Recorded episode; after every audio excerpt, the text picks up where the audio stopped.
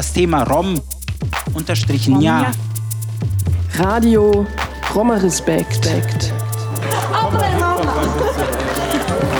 Subjekt, ne? Komm mal Hip-Hop ein bisschen. Ey. Das Thema Rom Subjekt. unterstrichen ja. Akzeptiert uns. Ja, wir sind doch auch Europäer. Nein, nein, wir sind mehr Europäer wie die. Nein, nein. Akzeptiert uns. Kinder, die hier geboren und aufgewachsen sind, die werden abgeschoben. Radio Roma What the fuck? Respekt. Was ist das für eine Nummer? So eine Perle wegzuschmeißen. What the fuck? So, come on. Also nimmt uns doch endlich an. Ich bin Sinto, aber ich bin auch ein Roma. Was, was, ich weiß gar nicht, was das überhaupt eigentlich alles soll, diese ganze, die ganze Ungerechtigkeit. Ich weiß es nicht. Das Thema Rom unterstrichen ja. Radio Roma Respekt. So, ganz losgehen, meine Damen und Herren? So, gut. Leid liebes. Äh, ach so, ich muss ja auf Deutsch sprechen. Na gut. Ja, ich äh, bin Wolfgang Treumann, geboren am 28.12.1944 in Hannover. Radio Roma Respekt Nummer 17. Die Geschichte des Boxers Rukeli Trollmann und was danach geschah. Kontinuitäten. Was ich gerade vorhin hörte von den, äh, von, den, von den Romas, im Grunde genommen kann ich mich da selber zu schimpfen. Ich bin Sinto, aber ich bin auch ein Roma. Was, was, ich weiß gar nicht, was das überhaupt eigentlich alles soll, diese ganz, die ganze Ungerechtigkeit. Ich weiß es nicht. Und dann vor allen Dingen in der heutigen Zeit. Ne? Noch. Also ich kann wirklich nur erzählen, was, was ich erlebt habe was, äh, und was ich von meinen Eltern gehört habe. Weiter ist da nichts. Es ist schon, es ist schon ein Knüller. Es ist nicht zum Lachen. Aber es ist, es ist ein ganz schöner Hammer.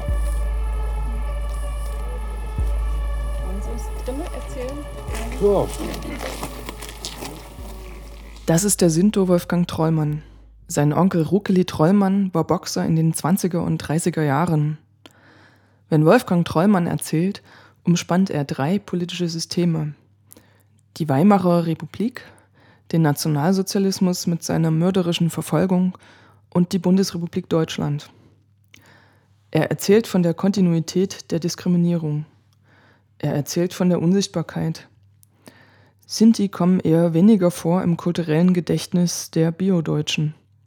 Wolfgang Treumanns Onkel Johann Rukeli Treumann wird 1907 in Gifhorn bei Hannover geboren. Er hat acht Geschwister. Der Vater arbeitet als Schirmmacher und als Straßenmusiker. Alle zusammen wohnen in einem armen Viertel von Hannover. Rukeli wird Boxer im Verein Heros Hannover. Der Boxsport galt vorher neben dem Ringen und Gewichtheben als proletarisch und setzt sich als reguläre Sportart erst langsam durch. Kurz vor Rukelis Geburt wird das Boxen olympische Disziplin. Deutsche Soldaten in britischer Kriegsgefangenschaft während des Ersten Weltkriegs vertreiben sich die Zeit in den Lagern mit Boxen. Nach ihrer Rückkehr in den 20er Jahren wird das Boxen hauptsächlich in Arbeitersportvereinen praktiziert. Das Berufsboxen entwickelt sich gerade erst. Showkämpfe gegen Geld auf Jahrmärkten gelten nun als unehrenhaft. Das ist eine neue Regel des Boxsports. 1921 startet die Zeitschrift Der Boxsport. Es ist eine neue Zeit. Die Weimarer Republik nach dem Ersten Weltkrieg. Die Avantgarde der Intellektuellen, Künstler und Literatinnen wollen eine neue Gesellschaft. Sie beziehen sich in ihrer Kulturproduktion positiv auf die Arbeiterkultur, auch auf das Boxen. Sie wollen damit die Überheblichkeit bildungsbürgerlicher Kulturvorstellungen überrunden. Das Boxen spielt dabei als Arbeitersport eine wichtige Rolle. Dafür begeistern sich Bertolt Brecht, Kurt Tucholsky, Joachim Ringelnatz, Egon Erwin Kisch und andere. Die Künstler Georges Gross und John Hartfield boxen sogar selbst. Bertolt Brecht schreibt über den Boxer Paul Samson Körner. Er boxte sachlich. Das hat einen großen plastischen Charme. Für die Berliner Bohemen war es schick, zu Boxveranstaltungen zu gehen. Die allermeisten Zuschauer von Boxkämpfen bleiben jedoch weiterhin ArbeiterInnen. Und viele Bürgerliche verachten weiterhin das Boxen als sogenannten Proletensport. Rukeli Treumann ist von 1925 bis 1928 hannoverscher Meister der Amateure. Er orientiert sich auf eine professionelle Boxerkarriere und macht deshalb keine Berufsausbildung. Im Jahr 1928 ist er der beste Amateur-Mittelgewichtler Deutschlands. Er gilt als eines der größten Boxtalente seiner Zeit, hat vorerst große Aussichten, in das deutsche Olympiateam zu kommen. Aber er darf nicht zu Olympia mitfahren. Treumann wechselt im Januar 1929 enttäuscht zum Arbeiterboxverein BC Sparta Hannover-Linden. Im selben Jahr wird er Profiboxer. Er ist erfolgreich im Boxkampf und beim Publikum. Er boxt in Hannover, in Berlin, im Theater Flora in Hamburg, im Ruhrgebiet und verdient bis zu 2500 Reichsmark pro Kampf. Der Boxmanager Joe Jacobs, der auch den Boxer Max Schmeling vertritt, macht ihm Angebote – Rukeli lehnt ab. Ernst Zirzo ist Rukeli Treumanns Manager. Und Erich Selig, ein deutsch-jüdischer Boxer, ist sein Trainer. Er war 1928 noch Amateurboxer und zwar der Beste in seiner Klasse in Halbschwergewicht in Hannover. Wurde trotzdem nicht zur Olympiade nach Amsterdam mitgenommen obwohl noch die Weimarer Republik war. Selbst die waren schon dagegen. Dann kommen die Nazis an die Macht, 1933. Hitler hatte den Profiboxsport in seinem Buch Mein Kampf erwähnt. Der trainierte Körper, Sport und auch das Boxen spielt nun in der Herrenmenschenideologie der Nazis eine wesentliche Rolle. Boxen wird obligatorisches Fach in der Schule. Die Jugendlichen sollen damit zu Härte erzogen werden und zum Unterdrücken von Schwäche, zu Kampfgeist und zu Opferbereitschaft für das Vaterland. Es erscheint ein Regelwerk, das einen deutschen Boxstil konstruiert, den ehernen Kampf. Dieses Regelwerk wertet amerikanische und britische Boxstile ab. Dieses deutsche Boxen sei ein reiner Schlagabtausch, bei dem man Fuß an Fuß steht und Schläge austeilt und Schläge einsteckt. Beinarbeit wird als feige und als undeutsch deklariert. Dies sei Ausdruck von mangelnder Kampfbereitschaft. Die Nazis wollen den deutschen Boxsport arisieren. Schon das Wort Boxen ist ihnen zu englisch, der Sport soll jetzt deutscher Faustkampf heißen. Die Zeitschrift Der Boxsport transportiert diese Ansichten und hetzt rassistisch gegen Sinti, Juden und auch gegen Linke unter den Boxern. Ihre Meinungsmache bereitet den Boden für handfeste Diskriminierungen. Die Boxverbände schließen Juden und politische Gegner der Nazis aus. Gleich 1933 erklären sie Erich Seligs Meistertitel im Halbschwer- und Mittelgewicht nachträglich als ungültig, machen seine sportliche Leistung unsichtbar. Erich Selig rettet sich durch Flucht ins Ausland. Er flieht nach Paris, weiter über Kuba in die USA. Und Erich Selig bleibt erfolgreicher Boxer. Er geht demonstrativ mit einem Davidstern auf den Shorts in den Ring und engagiert sich in der Boykottbewegung gegen die Olympischen Spiele 1936 in Nazi-Deutschland. Auch die Boxer Harry Stein und Sabri Mahir emigrieren. Rukeli Treumann flüchtet nicht.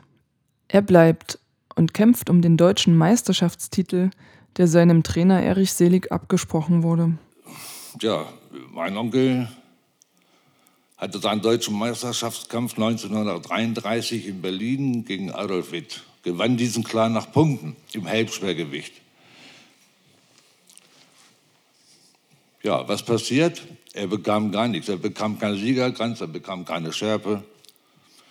Und denn mit Ach und Krach, weil die Leute da im Ring gepfiffen haben, Trollmann gewonnen, Trollmann gewonnen.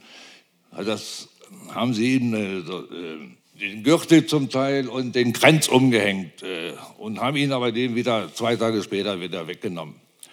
Und es hieß dann auch, äh, ein Zigeuner darf kein deutscher Meister sein. Warum schickt man ihn denn vorher im Ring? Weil sie gedacht haben, wahrscheinlich er verliert. Aber er hat nicht verloren. Gut, und äh, es war Ende, Feierabend. Es war, es war, es war Feierabend. Die haben zu ihnen gesagt, das war schon im Nationalsozialismus, sagte ich ja, 33, Mitte 33. Ein Deutscher muss boxen wie ein Deutscher, stehen bleiben und sich gegenseitig die Birne einkloppen. Äh, ja, und äh, mein Onkel hat es beim nächsten Kampf, das war kein Titelkampf, gegen einen gemacht, äh, war auch ein guter Boxer gewesen, äh, der Gustav Eder. Und äh, mein Onkel hat sich seine Haare, die auch pechschwarz waren, mit Mehl überstreut und seinen ganzen Körper. Und damit er wie ein Deutscher da war. Ja, ja und hat sich dann verhauen lassen. Ne? Ja, und so ging es dann auch weiter. Er durfte nicht mehr gewinnen, weil er seinen Stil nicht mehr boxen durfte. Er durfte nicht mehr fechten.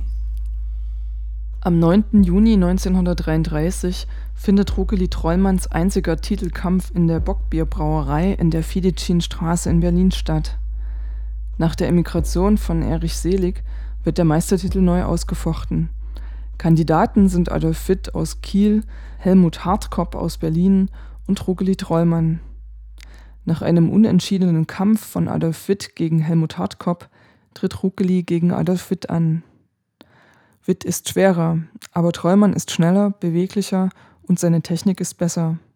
Trollmann gewinnt, er wird deutscher Boxmeister. Doch der Boxverband ist schon gleichgeschaltet, die Nazis sind in der Übermacht. Sie wollen den Sieg von Trollmann nicht wahrhaben, nicht als Sieg werten, weil er Sinto ist. Die Nazis ertragen es nicht, dass ihr rassistisches Weltbild nicht stimmt. Die Nazi-Ideologie behauptet, dass nur die von ihr definierte Gruppe von Menschen stark sei. Die Realität beweist das Gegenteil. Es ist nur eine Ideologie, eine Siegerideologie, die nicht zu verlieren versteht. Auch Sinti sind stark und alle anderen Menschen, wie auch immer sie sich definieren, wo sie sich zuordnen oder wo sie sich zu Hause fühlen. Alle verlieren oder gewinnen mal, das Gewinnen und das Verlieren hat mit körperlicher Verfassung und mit Trainingsfleiß zu tun, nicht mit der Herkunft. Das Publikum ist empört. Das Publikum tobt. Das Publikum hat genau gesehen, wer wirklich gewonnen hat. Die Nazis können nicht verlieren. Was nicht sein darf, darf nicht sein in ihren Augen. Was nicht passt, wird passend gemacht. Es wird ein Vorwand gefunden, Rukeli Trollmann den Sieg abzuerkennen. Die Nazis werfen ihm armseliges Verhalten vor. Aber was ist das für ein Vorwurf? Was soll da armselig sein? Trollmann weint nach seinem Sieg, als der ihm nicht anerkannt wird. Ein Sieger weint nicht? Ein Boxer weint nicht? Ein Junge weint nicht? Die Nazis unterdrücken mit aller Härte jede Realität, die nicht in ihr rassistisches Weltbild passt. Der Tumult im Publikum schwillt an. Es kommt zu Handgreiflichkeiten. Die Nazi-Sportfunktionäre fürchten um ihre körperliche Unversehrtheit. Der Sportausschuss tagt, die Nazis werden nach einem Blick auf den Punktezettel überstimmt. Und dann wird der Sieger ausgerufen, Johann Ruckeli Trollmann. Ruckeli Trollmann wird der Loberkranz umgehängt. Ruckeli Trollmann ist deutscher Meister im Halbschwergewicht. Drei Tage später tagt die höchste Instanz, die Boxsportbehörde, die von Nazis dominiert ist. Ihr Leiter ist bei der SA. Sie annulliert den Kampf zwischen Adolf Witt und Ruckeli Trollmann wegen angeblich ungenügender Leistung beider Kämpfer. Rukli wird der Titel Deutscher Meister im Halbschwergewicht wieder aberkannt. Diesmal mit der Begründung, sein tänzelnder, sogenannter artfremder Stil sei ein undeutsches Instinktboxen. Die Nazis ertragen es nicht, dass ihr rassistisches Weltbild nicht stimmt, dass ihre Ideologie der Überlegenheit eine Illusion ist. Hätte ich doch das wäre schön ich würde die Erde verlassen, dann könnten die mich nicht mehr sehen, die mich unten doch nur hassen. Dann würd ich mal von oben schauen, auf jene, die von Herrschaft schwärmen. Wie lange seid ihr schon am Bauen? Und konntet gar nichts von euch lernen. Das Öl ist knapp, doch mir egal. Ich werd mich in die Luft erheben. Luftkorridore sind zwar schmal, doch ich versuch's mal hier zu leben über den Wolken frei zu sein, über den Wolken frei zu sein, über den Wolken frei zu sein, frei wie der Wind. Über den Wolken frei zu sein, über den Wolken frei zu sein, über den Wolken, wo keine Grenzen sind. Doch wenn er ausgeht, dann der Sprit wieder abwärts für mich heißen. Oder so ein Killer-Satellit wird mich in meinen Flügel beißen. Mir bleibt nichts übrig, ich muss gehen. Und wenn ich mich in Luft auflöse, was wird hier unten wohl geschehen? Großes Spektakel und Getöse. Sie sagen, er ist nicht mehr da. Den wir mal könnten kratzen, beißen. Und ich denk mir dann nur, naja, Könnt ihr euch mal selbst anscheißen. Über den Wolken frei zu sein, über den Wolken frei zu sein, über den Wolken frei zu sein, frei wie der Wind. Über den Wolken frei zu sein, über den Wolken frei zu sein, über den Wolken, wo keine Grenzen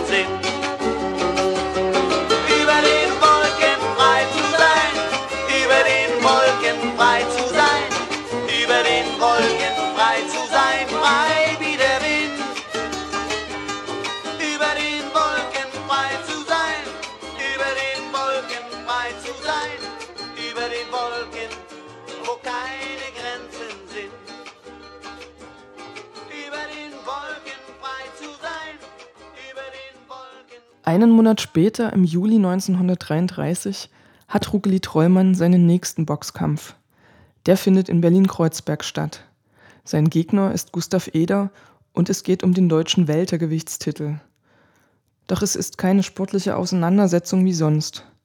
Die politische Situation greift wieder in den Sport ein. Die Zeitschrift Boxsport berichtet schon im Vorfeld abwertend über Trollmann, ohne eine konkrete fachliche Kritik zu formulieren. Kritisiert wird zum Beispiel, dass er im Sommer einen knallroten Pullover anhatte. Es wird von ihm restloses, einsatzbereites Kämpfen und Wille zum Kampf gefordert. Die Nazis vom Boxverband greifen in den Sport ein. Sie instrumentalisieren die beiden Boxer und ihren Kampf. Sie benutzen sie, um die Realität so zu verbiegen, wie sie ihnen gefällt. Ein Bio-Deutscher soll den Boxkampf gewinnen, soll für die Nazis Überlegenheit beweisen. Rukeli Trollmann ist Deutscher. Rukeli Trollmann ist deutscher Sinto. Die Sinti leben seit 500 Jahren in Deutschland. Doch die Nazis behaupten in ihrer rassistischen Argumentation, die Sinti würden nicht dazugehören. Die Nazis verbieten Rukeli Trollmann in seinem typischen Stil zu boxen, mit dem Stil, mit dem er einen Monat vorher gewonnen hat. Die Nazis behaupten, dieser Stil sei undeutsch. Sie diktieren die Bedingungen des Kampfes. Sie diktieren, dass Rukeli Trollmann schlechtere Startbedingungen haben soll. Sie diktieren, dass er verlieren soll. Es ist kein Kampf, bei dem ein Sieg errungen wird. Es ist kein Sport, wo Fairness regiert. Es ist eine Inszenierung, ein falsches Spiel, eine Farce, ein Drama. Rukeli Trollmann weiß das und er spielt mit. Aber nicht so, wie die Nazis sich das vorstellen. Er pudert sein Gesicht mit Mehl und färbt sich seine Haare blond. Im Ring steht er breitbeinig da, bewegt sich gar nicht. Er performt die Karikatur eines arischen Boxers. Er steckt bewegungslos alle Schläge seines Gegners ein. Auch damit karikiert er den arischen Boxer. Nach fünf Runden ist er K.O. Es ist nicht fair und Rugeli Trollmann führt genau das vor. Einige Monate später nehmen ihm die Nazis seine Boxlizenz weg. Das ist das Ende seiner Karriere als Boxer. Das ist der erste Schritt der Entrechtung und Ausgrenzung, die die Nazis Rukeli Trollmann antun. Trollmann wird außerdem von der SA bedroht und geschlagen. Mittlerweile verdient Rukeli Trollmann auf Jahrmärkten als Boxer sein Geld zum Leben. Er lebt in Hannover und Berlin. In Berlin lernt er seine zukünftige Frau, die Hausangestellte Olga Frieda Bilder, kennen. 1935 wird er aus dem Verband Deutscher Boxer ausgeschlossen.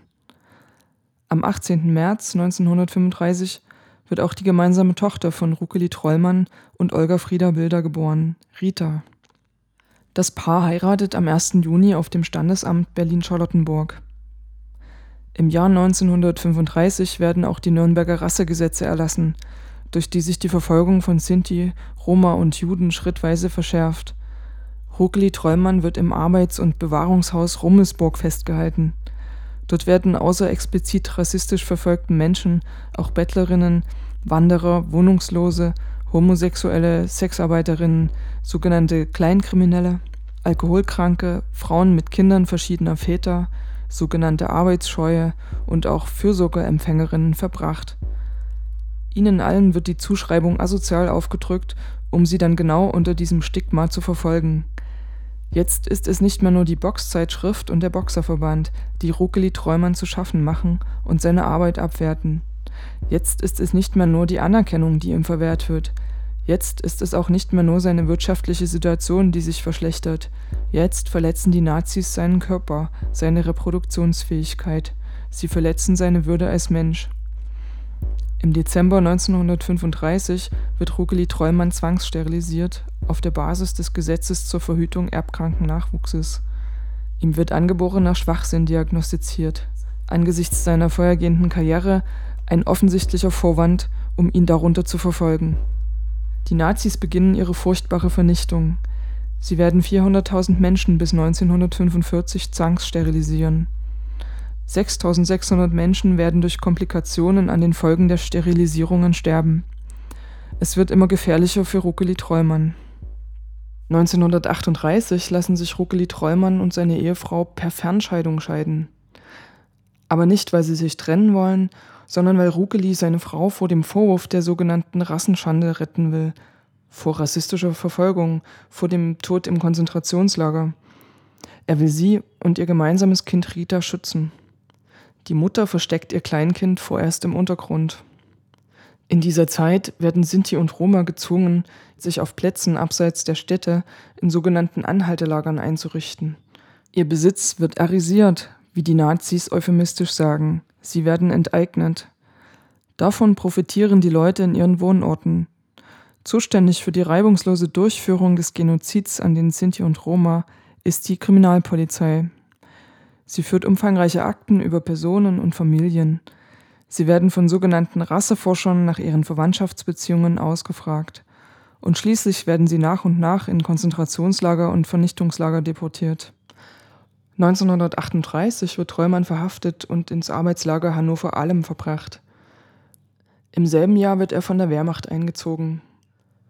Die drei Jahre alte fragwürdige Diagnose steht dem scheinbar nicht im Weg.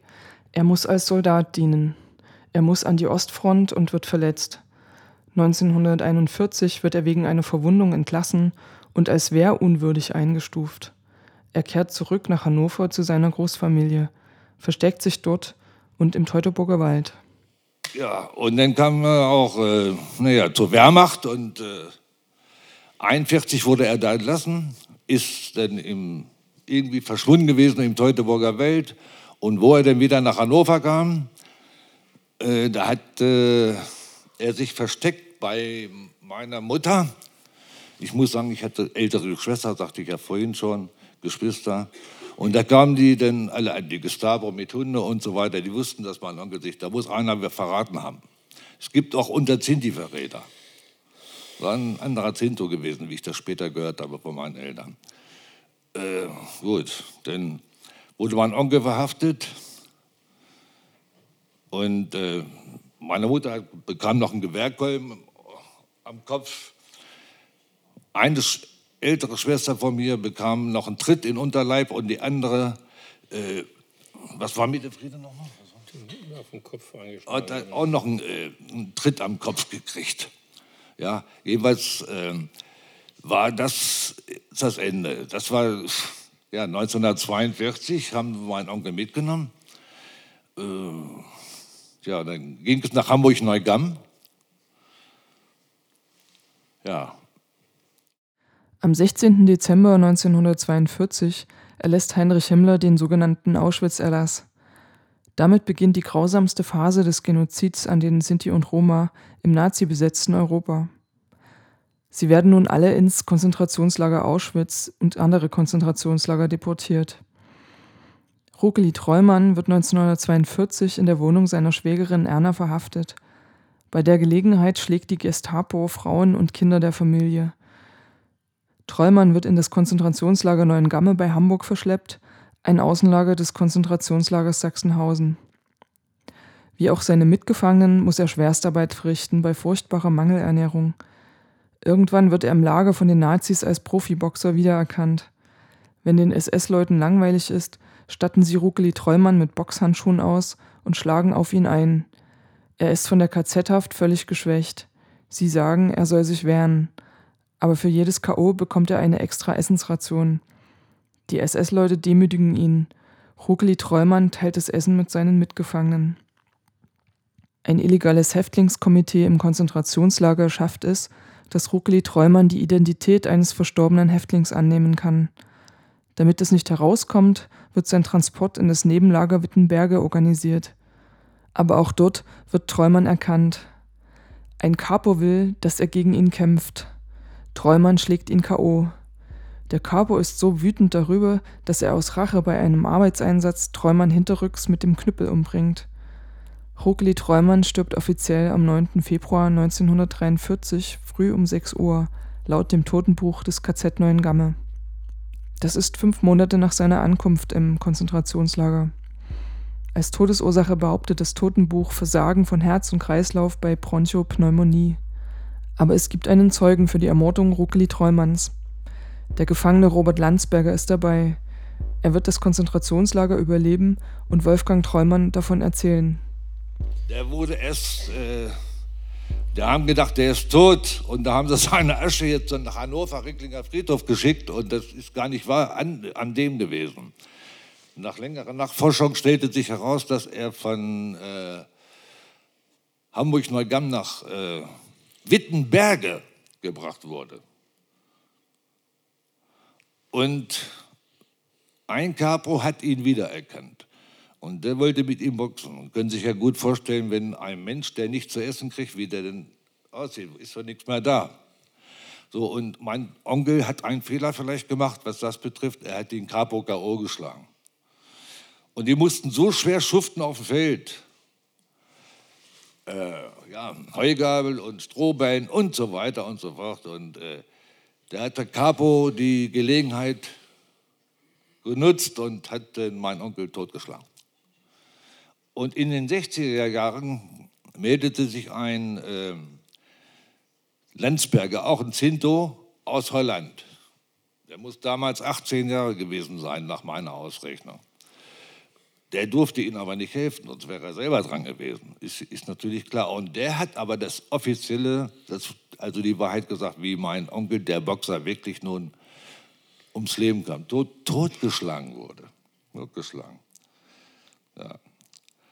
Mein anderer, mein jüngster Onkel, auch ein Bruder meines Vaters, der war, kam 43 nach Auschwitz und sofort totgeschlagen. Sofort, sofort, der war kaum aus dem Waggon, haben sie ihn gleich erschossen.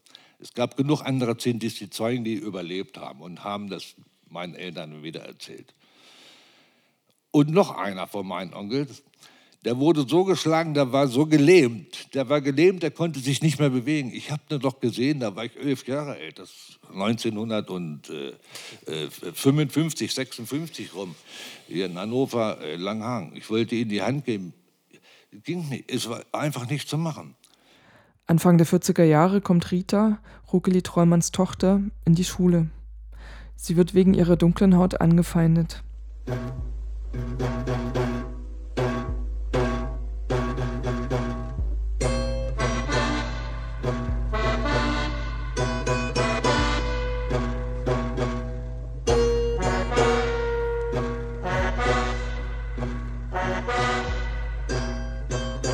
Zigeuner wurden im Frühling 1942 in den engen Mauern des jüdischen Ghettos in Lodz eingesperrt. Auf das Verlassen des Ghettos oder das Nichttragen einer Armbinde mit dem Buchstaben Z stand die Todesstrafe. Ab Herbst 1942 gingen Transporte in die Todeslager Auschwitz, Treblinka, Majdanek und andere, wo Zigeuner zusammen mit Juden entweder vergast oder erschossen wurden. Anschließend wurden ihre Leichen verbrannt.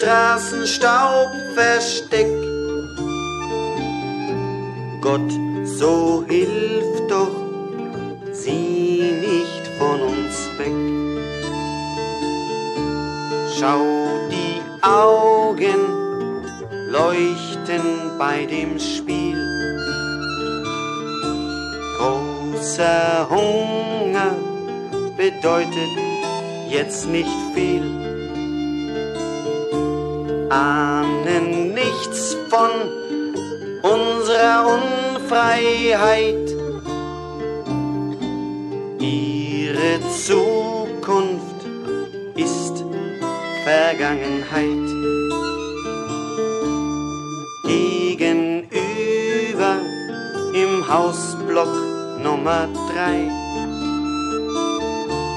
In dem Fenster die Scheibe ist entzwei. Lehnt ein alter Mann und er weint, weil das Kinderspiel ihm hoffnungslos erscheint. Sieh doch Gott, die Frau mit ihrem Kind. Lass sie leben, die hier begraben sind.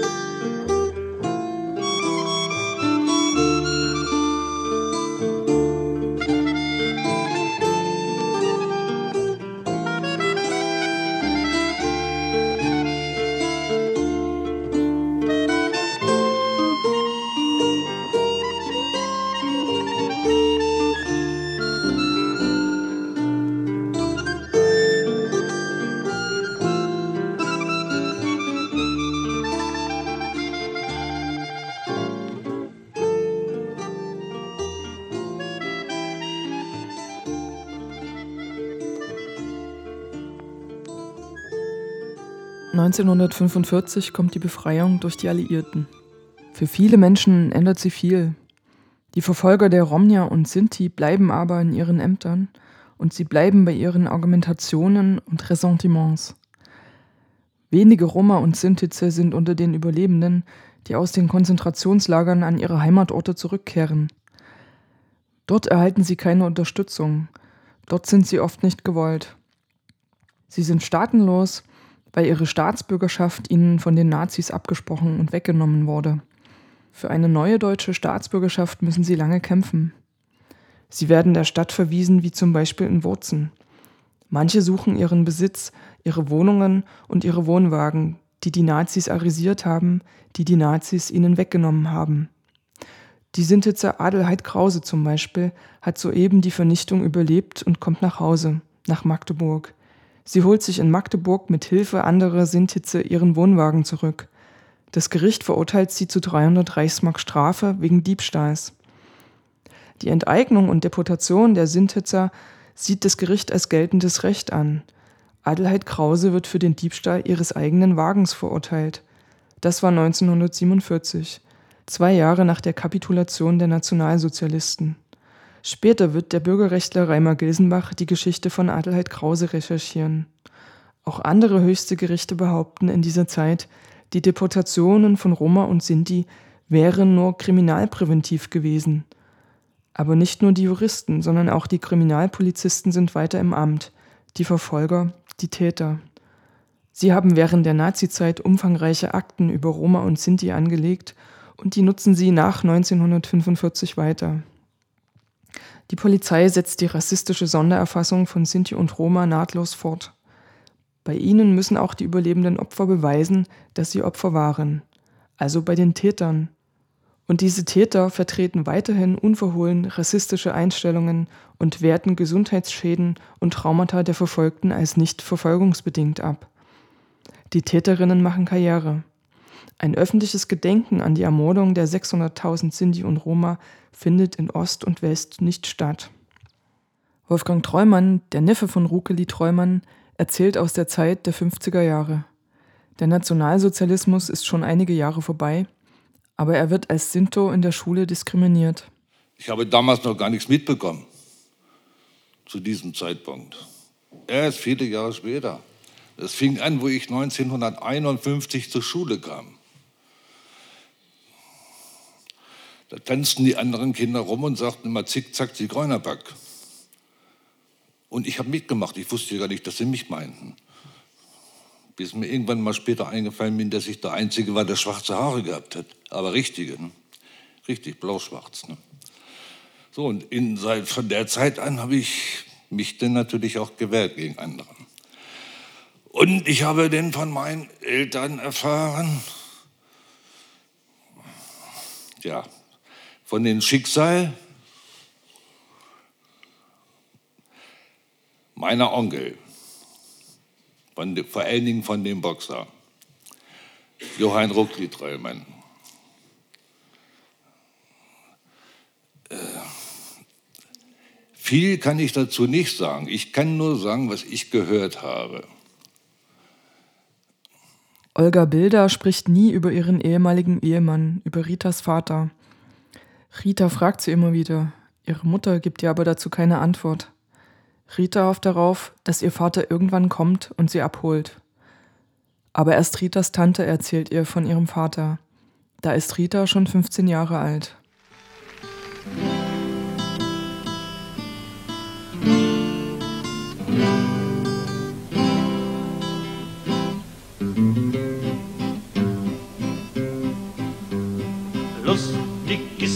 Zigeunerleben, Paria, Paria, ho.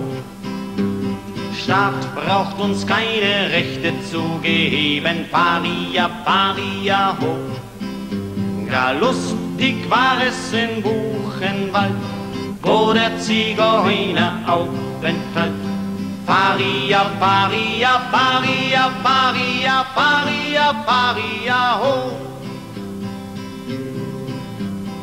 Lustig ist das Zigeunerleben, Paria, Paria, ho.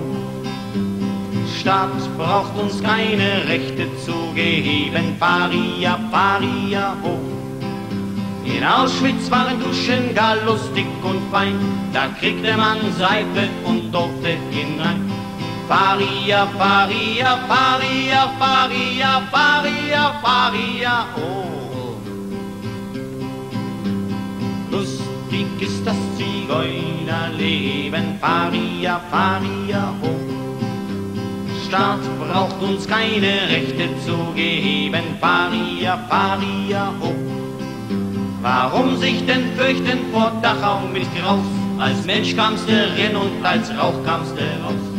Paria, Paria, Paria, Paria, Paria, Paria, oh. Lustig ist das Zigeunerleben, Paria, Paria, oh. Staat muss keine Entschädigung geben. Paria, Paria, hoch. Ob Jungnazis kommen, ob Altnazis gehen, in Auschwitz, da kriegt uns kein Arsch mehr zu sehen.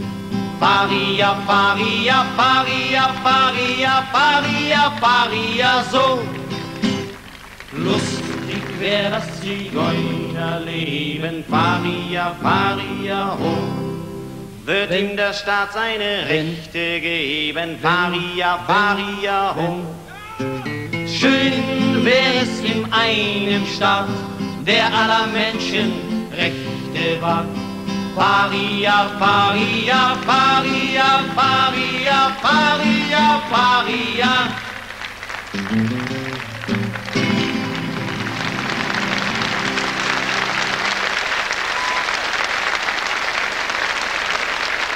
Ende der 60er Jahre startet die Bürgerrechtsbewegung der Sinti und Roma. Sie ändert bis in die 80er Jahre eine Menge. Es ist die Generation von Wolfgang Trollmann und Rita Fove. Viele von ihnen sind erst nach 1945 geboren, wie Romani Rose, Petra Rosenberg und die Musiker Tornado Rosenberg und Rutko Kawczynski. Diese beiden Musiker haben die Musik gemacht, die ihr in dieser Sendung hört.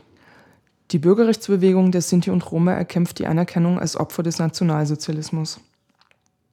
Rita Fove arbeitet in Westberlin in der Gastronomie und kommt darüber mit vielen Menschen ins Gespräch. Dadurch beschäftigt sie sich mehr und mehr mit der Geschichte ihres Vaters.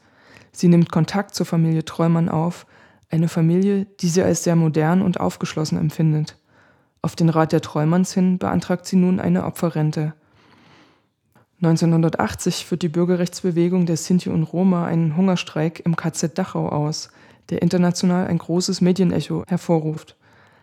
1982 gründen sie den Zentralrat Deutscher Sinti und Roma.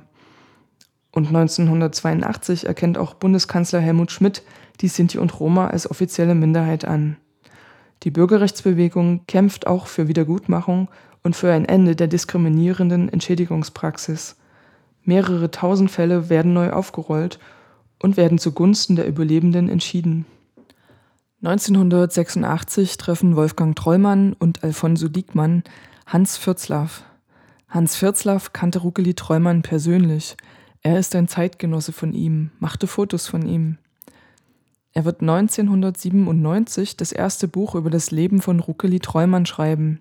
Es heißt Knockout, das Leben des deutschen Sinti-Boxers Ruckeli Trollmann aus der hannoverschen Altstadt. Hans Fürzlaff ist politischer Satiriker und Verleger des Satireverlags. Aber das Buch über Trollmann ist ein ernstes Buch. Er schreibt in dieser Zeit auch einen Artikel über Ruckeli Trollmann in einer Boxsportzeitschrift. Und den wiederum liest Eva Rolle. Eva Rolle ist Berliner Boxmanagerin. Sie veranstaltet Profi-Boxkämpfe. Um das Jahr 2000 herum kämpft sie dafür, dass der Bund der Berufsboxer Ruckeli Trollmann endlich rehabilitiert. Sie kämpft nach dem Einverständnis der Familie Trollmann posthum dafür, dass er den Titel Deutscher Boxmeister im Halbschwergewicht wiederbekommt. Der Bund der Berufsboxer ist nicht interessiert. Eva Rolle kämpft weiter gegen große Widerstände. Sie gibt schon mal vier Meistergürtel für Ruckeli Trollmann in Auftrag. Im Jahr 2003 wird Eva Rolles Sohn Boxprofi. Seinen Debütboxkampf widmet er Ruckeli Trollmann. Geladen sind viele Gäste aus der Bürgerrechtsbewegung der Sinti und Roma für diesen 18. Dezember 2003. Eine Stunde vor Beginn der Veranstaltung faxt der Bund der Berufsboxer dann doch die Meisterurkunde an Eva Rolle. Zur Veranstaltung kommt keiner der Repräsentanten des Verbandes. Eva Rolle hält die Laudatio.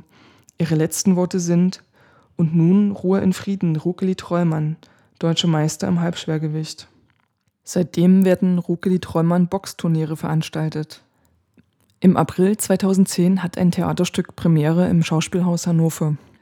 Es heißt Rukeli Trollmanns Kampf – Merzikrales. Die DarstellerInnen sind zum großen Teil Sinti aus Hildesheim, Orchidea Laubinger, Juliana Nana Laubinger, Angelina Laubinger, Gitta Cagnazzo, Angelina Stieb, Antonia Klages, Putti Kreitz, Marcellino Kreitz und Magnano Steinbach. Die Theatermusik kommt von Dotschi Reinhardt, Kussi Weiß und Uli Bartel. Es geht nicht nur um die Vergangenheit, um die Geschichte von Rukeli Trollmann, Die Sintitze sprechen auf der Bühne aus, was sie seit längerem belastet, was sie der Mehrheitsgesellschaft schon immer sagen wollten. Die Regisseure sind Björn Bicker und Marc Pretsch. Es gibt noch weitere Filme, Bücher und Theaterstücke über Rukeli Trollmanns Leben und Leiden. Felix Mitterer inszeniert in Wien die Geschichte von Rukeli Trollmann unter dem Titel Der Boxer. Die Ethnologin Stefanie Barth verfasste den Sportroman Deutscher Meister, in der sie in literarischer Sprache Boxkampfszenen beschreibt und natürlich das Leben von Rukeli Trollmann. Der Sportjournalist und Soziologe Roger Repplinger schrieb 2008 das Sachbuch Leg dich, Zigeuner. Dieser Titel mit dem diskriminierenden Wort ist ein Zitat. Das ist der Satz, den sich Ruckeli Träumann im Konzentrationslager von den SS-Bewachern anhören musste, als sie den völlig Entkräfteten zum Boxen zwangen. Roger Repplinger deckt mit seinen Recherchen auf, dass Ruckeli Treumann von seinen Mitgefangenen versucht wurde zu retten, als sie seinen Transport ins Nebenlager Wittenberge unter falscher Identität organisierten. Dann ist da außerdem der Film Rukeli von Sabine Neumann von 2007 und die Dokumentation Gypsy von Eike Besuden, Weitere Theaterstücke folgten, einige darunter auch mit Sintitze als DarstellerInnen. Auch in anderen Bereichen wird das Andenken an den Boxer Rugeli Trollmann wachgehalten, zum Beispiel in der Gedenkstätte Neuengamme. Da gibt es das Projekt Rugeli oder die Regeln des Respekts, Geschichten der Sinti in Hannover erzählen. Es gibt Bildungs- und Informationsprogramme. In Hannover wird im August 2004 eine Straße in Johann Trollmann Weg umbenannt. Johann ist Rukeli Treumanns offizieller Name. Die Straße hieß vorher Tiefental, im Haus Nummer 5 hat Rukeli Treumann als Kind gewohnt. Sein Großneffe Manuel Treumann hat sich sehr für diese Straßenbenennung eingesetzt. Langsam interessiert sich die Mehrheitsgesellschaft in Deutschland für seine Geschichte. Es liegen Stolpersteine mit Rukeli Treumanns Namen vor dem Johann Treumann Weg 5, vor der Roten Flora in Hamburg und auf der Fidicin-Straße in Berlin, wo er boxte. 2010 stellt die Künstlergruppe Bewegung Nur ein temporäres Denkmal für Rukeli Trollmann her, das vorerst noch keinen festen Ort hat. Das Denkmal besteht aus einem Boxring aus Stahl und Beton. Der Boxring ist geneigt und er zeigt die schräge, gefährliche Realität, in der Rukeli boxen musste und in der er gelebt hat. Dieser schräge Boden bietet keinen Halt. Die Seile und Eckpolster sind steinhart, fangen nicht auf, fangen nicht ab. Darüber hängt eine alte schwarze Metalllampe und beleuchtet den Ring, wenn es dunkel ist.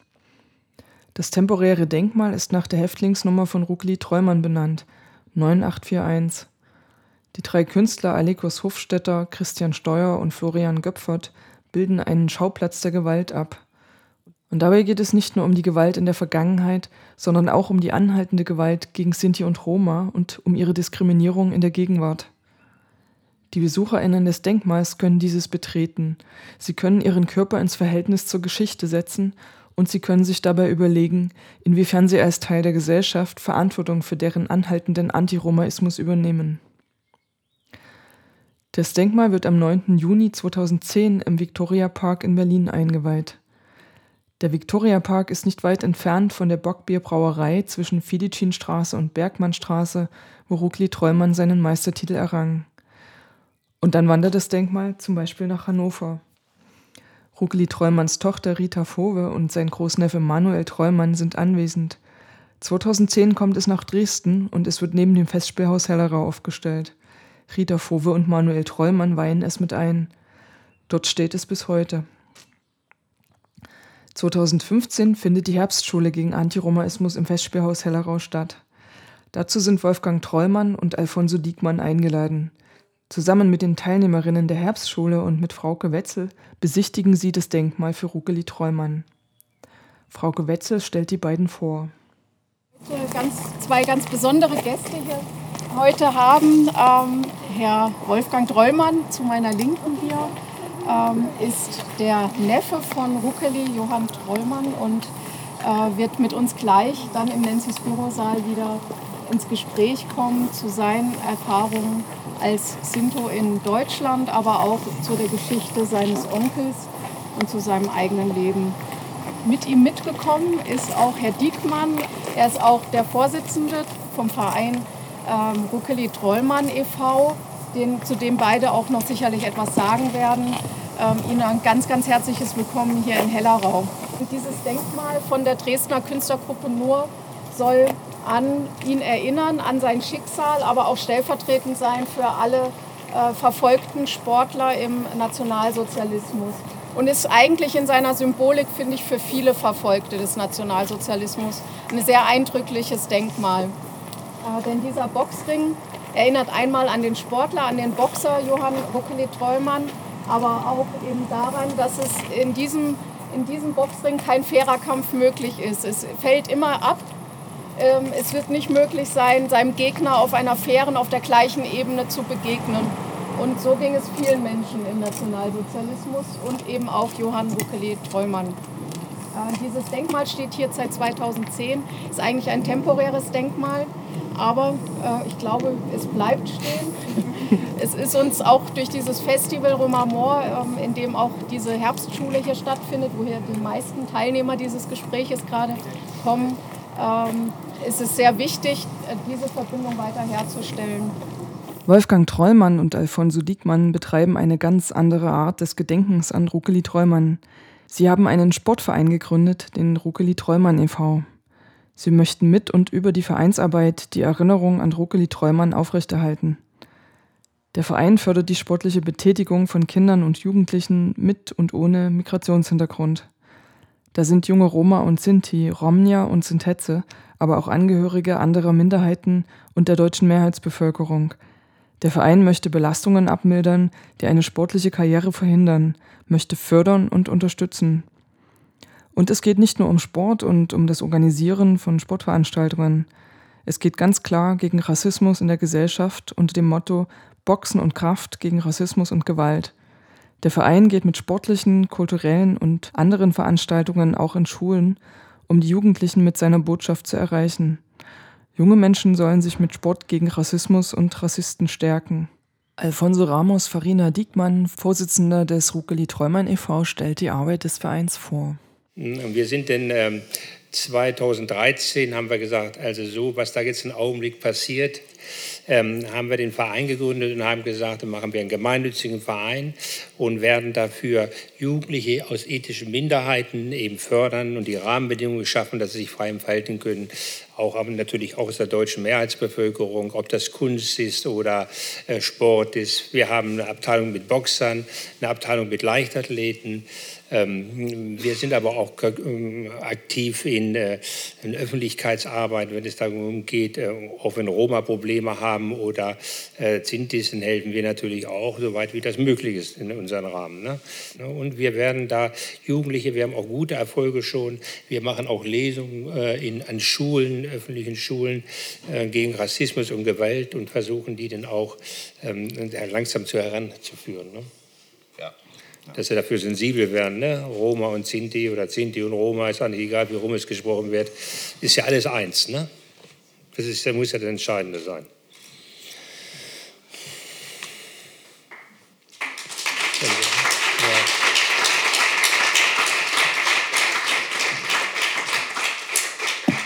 Alfonso Ramos, Farina Dickmann und Wolfgang Trollmann haben auch die Situation der Roma auf dem Schirm, die von Abschiebung bedroht sind.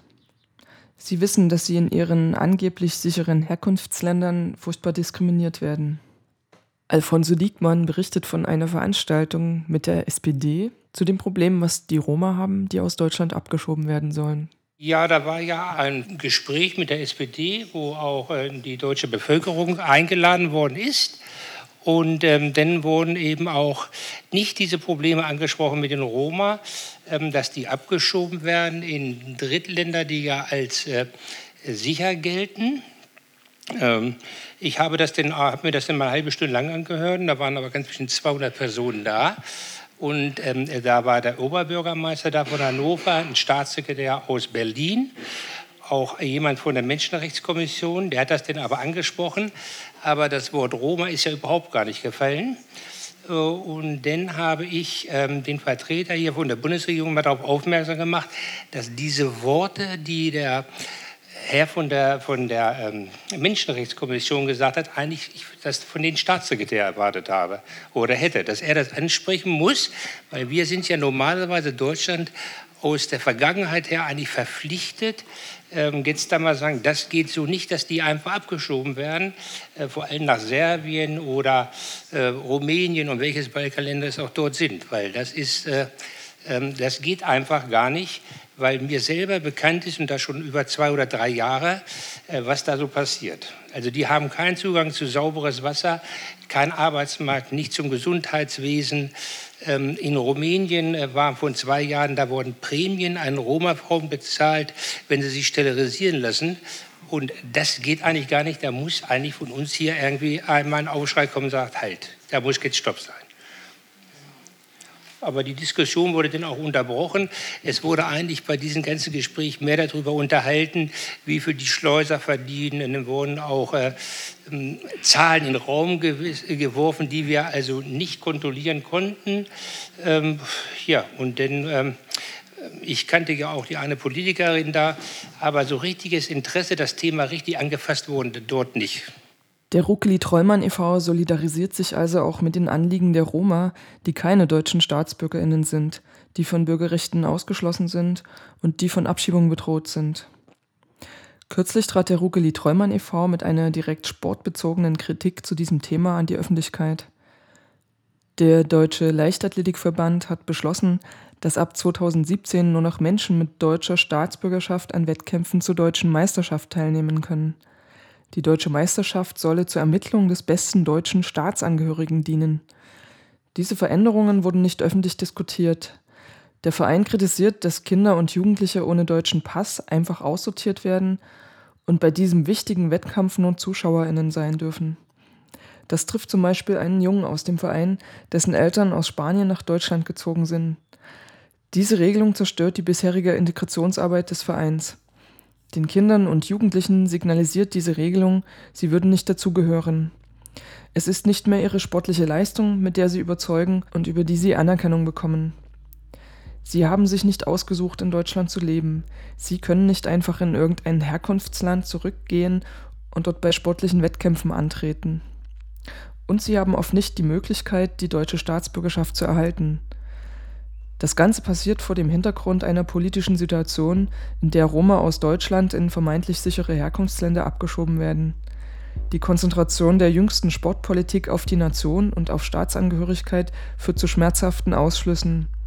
Die Parallelen zur Situation in den 30er Jahren sind erschreckend.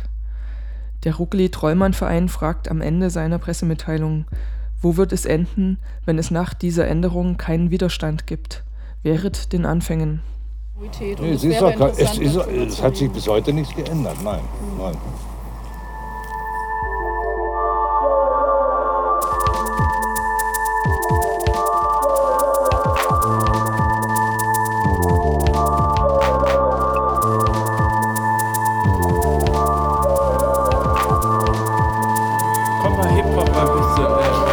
Stilbildend für diese Sendung waren die Texte von Sophia Schmitz, der Boxsport zu Zeiten Johann Trollmanns und von Roger Repplinger, Der erschlagene Boxer. Beide Texte sind erschienen in Tanja von Seelen 9481 Denkmal für Ruckeli Trollmann Bewegung Nur 2012. Weiterhin sind Informationen aus einer Publikation der Gedenkstätte Neuengamme in diese Sendung eingegangen, die heißt Johann Trollmann, genannt Ruckeli. Ebenso sind Informationen aus einem Interview mit Eva Rolle in diese Sendung eingegangen, das in der Sendung Pressing vom Juli 2016 im Bermudafunk Mannheim ausgestrahlt wurde. Ja, wir sind doch auch Europäer. Wir sind aber noch. Nein, nein, wir sind mehr Europäer. Akzeptiert uns. Kinder, die hier geboren und aufgewachsen sind, die werden abgeschoben. Wir sind Aliens. What the fuck? Was ist das für eine Nummer? Angst vor sich selber. So eine Perle wegzuschmeißen? What the fuck? Come on. Akzeptiert uns. Kinder, die hier geboren und aufgewachsen sind, So eine Perle die werden abgeschoben. wegzuschmeißen? Was ist das für eine Nummer? What the fuck? Angst vor sich selber. Come on. Jeder einzelne von euch ist dafür verantwortlich. Mehr Jeder nicht. ist dafür verantwortlich. Akzeptiert uns. Omnia. Komm mal Hip-Hop ein bisschen. ey. Akzeptiert uns. Ähm, Komm mal Hip-Hop ein bisschen. ey. Akzeptiert uns. so, Roma und Sinti oder Sinti und Roma, ist eigentlich egal, wie rum es gesprochen wird. Omnia. Wir sind mehr Europäer wie die. Nein, nein, nein, wir sind Aliens. Ist ja alles eins, ne? Akzeptiert uns. Ähm, was ist das für eine Nummer? Angst vor sich selbst. Radio. Roma Respekt. Alle Menschen der Welt müssen gut leben dürfen. Seid Zeugen. Subjekt. Und